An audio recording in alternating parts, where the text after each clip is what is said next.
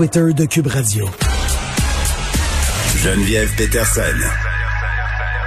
la déesse de l'information. Vous écoutez Geneviève Peterson. Cube Radio. On se parle de la situation dans nos prisons par rapport à la COVID-19. Moi, ça fait longtemps que je me pose la question euh, parce qu'on avait euh, parlé de ce sujet-là au printemps dernier. Euh, il y avait des éclosions, notamment à la prison de Bordeaux. Puis il y a eu quelques articles qui sont sortis pendant le temps des fêtes, notamment sur la question de la COVID-19 en prison. Comment ça se passe la deuxième vague au niveau des prisonniers dans nos établissements carcéraux? Puis tu sais, quand je dis ça, là, je suis bien consciente que pour une grande partie de la population, ben les gens sont comme en train de se dire, ben on s'en fout, c'est des prisonniers, ils ont commis des crimes, euh, mais euh, ça fait partie du problème. Tu sais, c'est pas comme ça qu'on devrait penser. En tout cas, je pense que ça mérite euh, qu'on y réfléchisse à la situation des prisonniers. On parle avec Maître Alexandra Paquette, qui est avocate en droit carcéral. Maître Paquette, bonjour. Bonjour. Comment ça se passe euh, en ce moment? Parce qu'on s'était parlé euh, au printemps passé, il y avait des éclosions, notamment à Bordeaux, mais aussi euh, dans d'autres pénitenciers au Québec, voire même au mhm. Canada. Et ce qui était ressorti de notre conversation à ce moment-là, puis de conversations que j'ai eues aussi avec d'autres intervenants sur le sujet, c'était qu'on avait un peu laissé aller les affaires, qu'il n'y avait pas beaucoup de transparence. Les détenus, en fait, étaient inquiets. Il y avait même qui demandaient de sortir, qui étaient rendus en fin de peine à cause de la surpopulation, puis pour des raisons humanitaires. Là, on en est où, là, aujourd'hui, le 5 janvier? Ben, je vous dirais qu'on est encore euh, avec l'annonce du gouvernement euh, qui, aura lieu de, ben, demain. Euh, on est encore un peu dans le dans le néant. On ne sait pas mm. trop ce qui va se passer pour le moment. Par contre, bon, la situation a évolué en ce sens que il y a plus de règles.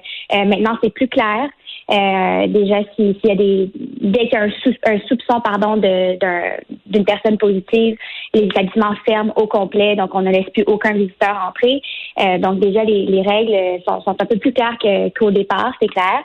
Euh, mais c'est sûr que au niveau des, des mesures, euh, les, les, détenus sont plus, ils ont, ils ont moins de, de, accès à des programmes, par exemple, et à l'école, aux activités. Donc, euh, bref, ils, ont, ils sont confinés, oui, ils ont accès à certains programmes. Par contre, c'est beaucoup euh, la, la, durée ou du moins la, la, hein? fréquence a beaucoup réduit comparé à, à, la, à la normale. Oui, mais c'est fou quand même euh, ce que vous me dites, Maître Paquette, parce que c'est comme si la prison, euh, par ailleurs, en premier lieu, c'est déjà un confinement. T'es es, pris là, ça le dit prison avec les mesures par rapport à la COVID, ce que je comprends, c'est que les détenus sont encore plus confinés, ont moins accès à des ressources euh, comme des thérapies de l'école. Donc, ça nuit en quelque sorte peut-être et possiblement au processus de réhabilitation? Mais oui, tout à fait. Puis, euh, comme vous l'avez mentionné, euh, jusqu'à tout récemment, les, là, je parle plus au niveau fédéral, donc les ouais. au Canada, jusqu'à tout récemment, les programmes n'étaient toujours pas recommencés, euh, ni l'école. Et bon, là, jusqu'à maintenant, c'est repris, mais euh, par exemple, dans un groupe de 10, maintenant, les groupes sont réduits à 2, 3. Euh, des fois, ça se fait par téléphone plutôt qu'en en, présentiel. Donc, les gens, les listes d'attente pour accéder même au programme de réinsertion sociale sont beaucoup plus longues qu'à l'habitude. donc, souvent, moi, j'ai des dossiers qui euh, les détenus passent devant la commission des libérations conditionnelles sans avoir même avoir eu accès à un programme qui est le programme qui, a, qui est nécessaire pour euh, pour euh, s'assurer d'une meilleure réinsertion sociale. Donc, mm c'est pas facile. Oui, les détenus sont, sont confinés plus qu'à l'habitude dans ce sens qu'ils sont confinés en, en, rangée ou en secteur, là, comme on dit. Euh, donc, on limite les déplacements au sein même de l'établissement. Euh, donc, encore une fois, ça, limite les, les, interactions entre les agents correctionnels et les détenus. Puis bon, on parle d'agents, mais aussi, comme vous l'avez mentionné, les professeurs, les agents des libérations conditionnelles, les, euh, les psychologues même, les psychiatres, docteurs. Donc, euh, c'est, ça se fait sentir aussi à ce niveau-là. Puis euh, au niveau de la relation avec vos clients, est-ce que c'est euh, facile pour vous d'y avoir accès? Comment ça se passe? Oui, c'est beaucoup mieux qu'au début quand je t'ai parlé au printemps, ça c'est clair. C'était un défi, euh, là, vous ne pouviez pas avoir accès, c'était compliqué. C'était très compliqué. je voudrais que il y a eu beaucoup d'améliorations. Les services correctionnels, de, autant du provincial que le fédéral, collaborent beaucoup plus qu'avant. Hmm. donc, au niveau, en ce moment, les, tous les établissements euh, sont ouverts pour les avocats, avocates euh, au Québec, euh, mais c'est à la discrétion de, de l'avocat, l'avocate d'y aller ou pas. Par exemple, moi, j'ai décidé d'y aller. évidemment, là, il y a le port du masque, la bière, on désinfecte les mains et tout. Et mais dès qu'il y a un, cas positif ou même un soupçon d'un cas positif, là, tout est fermé, c'est un lockdown complet et on s'assure que, que, que, tout est sécuritaire, là, autant pour les visiteurs que pour les détenus. Donc, euh, et qu'est-ce qu'ils vous disent, euh, Maître Paquette, vos, vos clients? Ah ben, ils sont stressés. Je pense que ça se ressent euh, comme Ouais. nous, là, je dirais, dans, dans notre euh, dans la société au, au complet. Euh, puis dès qu'il y a un soupçon de, de, de, de symptômes à quelque part, ben là, ça, le stress euh, est accentué. Euh, mais euh, il y a aussi le, le stress de, de contracter la COVID, mais aussi de se dire, ben, hey, je suis incarcérée, je devrais travailler sur ma vie, je devrais travailler sur mes facteurs contributifs pour éviter que je récidive. Mais là, je suis comme pris, je suis comme, là, j'ai pas d'autre terme que staller, là. Je suis comme, j'avance pas, là.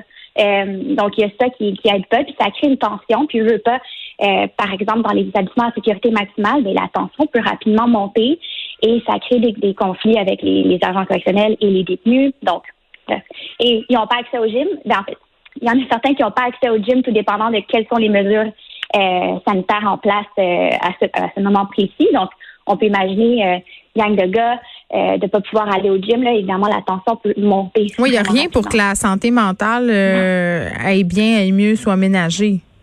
Non. Non, puis il faut aussi penser que au, au provincial, là, les détenus n'ont pas de télévision dans leur cellule. Donc, quand on dit confiné, là, confiné, confiné, pas de télévision. Est-ce qu'ils ont des Évidemment. livres? Ben, ils ont des livres.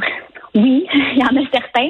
Euh, mais au provincial, je, je pense que c'était l'année dernière, on- notamment à Bordeaux, on a on a interdit en fait, euh, ou du moins limité la- l'accès aux livres. Donc la famille euh, ne peut plus apporter de livres. Excusez-moi, mais pourquoi? Pour des, des raisons sécuritaires, il y avait beaucoup de contrebande qui était fait par les livres, donc les gens mettaient des, des, des bon, je dirais pas les techniques, là, mais Non, je comprends, on, les comprend très bien, là, mais c'est assez facile d'ouvrir un livre puis de regarder qu'est-ce qu'il y a dedans. là. Je veux dire, à go, euh, on, on, on passe au travers des pages, on le shake un peu puis ça tombe. Hein? Effectivement, je voudrais que c'est plus que shaker les pages, mais euh, effectivement, il y aurait, il y aurait des mesures. Il y aurait des mesures. On reste vague. Mike Paquet. c'est ça. Mais effectivement, euh, il y aurait des mesures. Je veux dire, si euh, on voulait, on, on pourrait s'assurer de, de, de pouvoir fournir des livres ou Mm. même, je sais pas, établir un budget pour permettre aux détenus d'avoir euh, accès aux livres, surtout au niveau provincial où il n'y a même pas d'alternative pour se changer les idées. Je veux dire, on n'a pas de On pourrait les abonner aux Yeah. 7 jours. Je dis ça de même. Euh, on, se, on se laisse sur la question euh, du vaccin. J'émettais tantôt, euh, puis j'en ai parlé avec des éthiciens, des politiques vaccinales par rapport euh, aux populations qui seraient priorisées. Euh, J'aurais tendance à penser euh, que c'est tentant de croire que les détenus seraient vaccinés possiblement en dernier parce que hein, on les considère pas tellement. Ben, je veux. Est-ce que ce serait en dernier? Je, je sais pas, j'aurais. En même temps, ils sont à risque. con- Ils sont confinés. Exactement. C'est, c'était le contre-argument que j'allais vous apporter en ce sens que si, c'est, comme un feu de paille, là, si ça tombe dans, on, l'a vu en, dans de la première vague au Centre fédéral de formation, ça s'est propagé en l'espace de 3-4 jours. Donc, euh, il suffit qu'il y ait un- une personne qui contracte le virus, puis ça va recommencer. Donc, j'aurais tendance à dire que, au contraire, on devrait peut-être les prioriser.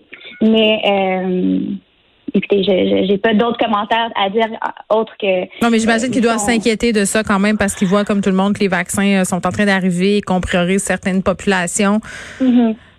Ben, je vous dis, je vous dirais que ça, ça se discute aussi beaucoup avec les agents correctionnels parce Bien que veux pas, eux aussi sont mis à risque euh, en Ben oui. travaillant dans dans, dans la, la- le pénitencier. Hmm. Donc, ça se discute. Évidemment, tout le monde se pose des questions, puis on peut élaborer, on peut spéculer pendant des, des heures, mais effectivement, ce serait euh, logique de, de commencer par euh, ce genre de population-là. On en reparlera tantôt avec notre collaborateur euh, Vincent Dessoureau de la question de la vaccination. Euh, Justin Trouteau qui a apporté des précisions un peu plus tôt aujourd'hui. Maître Alexandra Paquette, merci. Maître Paquette qui est avocate en droit carcéral. On se parlait euh, de la situation de cette deuxième vague à l'intérieur de nos prisons.